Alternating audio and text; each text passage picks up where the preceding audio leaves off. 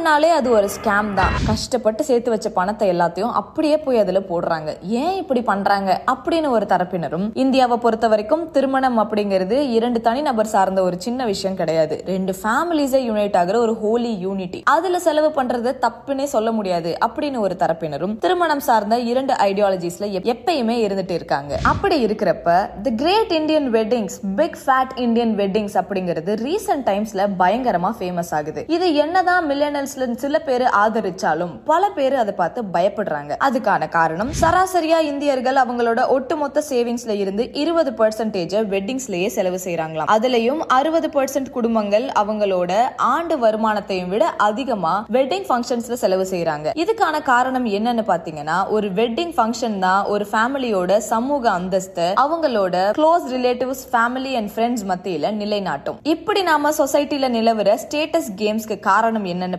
பாத்தீங்கன்னா ஒன்னு பொருளாதார வளர்ச்சி. இந்தியர்களோட பொருளாதாரம் முன்னாடி இருந்ததை விட அதிகமா அவங்கள ஏர்ன் பண்ண வைக்குது. அது மட்டும் இல்லாம அடுத்ததா சினிமா இன்ஃபுளுன்ஸ் அப்படிங்கிறது முன்ன இருந்ததை விட காமனர்ஸ் கிட்ட அதிகமாவே இருக்கு. ஒரு கிராண்டான இந்தியன் வெட்டிங்க சினிமால எப்படி போர்ட்ரே பண்றாங்களோ அதோட தாக்கத்துல எனக்கும் அதே மாதிரி வெட்டிங்ஸ் வேணும்னு நினைக்கிற பல பேர் நம்ம மத்தியில இருக்காங்க.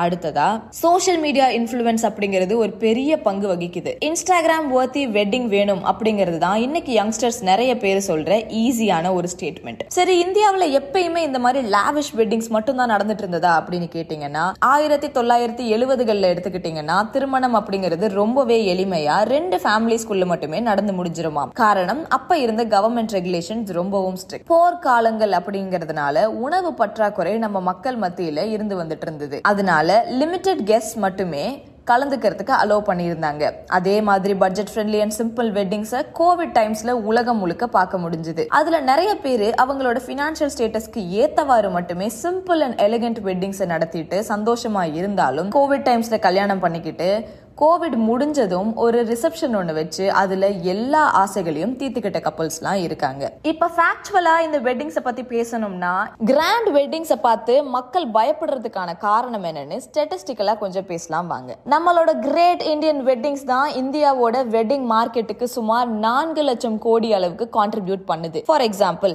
வெட்டிங் இன்விடேஷன்ஸ்ல ஆரம்பிச்சு bachelor party bachelorette party pre wedding party haldi sangeet wedding venue destination வெட்டிங்னா அது ஒரு தனி budget food menu guest list post wedding ceremony clothing photography event பிளானர்ஸ்னு இந்த வெட்டிங் மார்க்கெட் மூலமாவே நிறைய குடும்பங்களுக்கு இந்தியாவில் வேலை வாய்ப்புகள் தரப்படுது. எந்த இண்டஸ்ட்ரி டவுன் ஆனாலும் பினான்சியல் ரிஸ்க்கு போனாலும் வெட்டிங் மார்க்கெட்ஸ்க்கு மட்டும் எப்பயுமே நல்ல சீசன் தான். சிம்பிள் வெட்டிங்கோ கிராண்ட் வெட்டிங்கோ பினான்சியல் ஸ்டெபிலிட்டியை பொறுத்தும் தான் இருக்கணும். But at the end of the day conscious spending அதாவது விழிப்புணர்வோட யோசிச்சு உங்களால என்ன முடியுமோ அதுல செலவிட்டு அழகான குட்டி வெட்டிங்கோ பயங்கர கிராண்ட் கிராண்டான பாலிவுட் டைப் வெட்டிங்கோ அதை நீங்க தான் டிசைட் பண்ணணும்.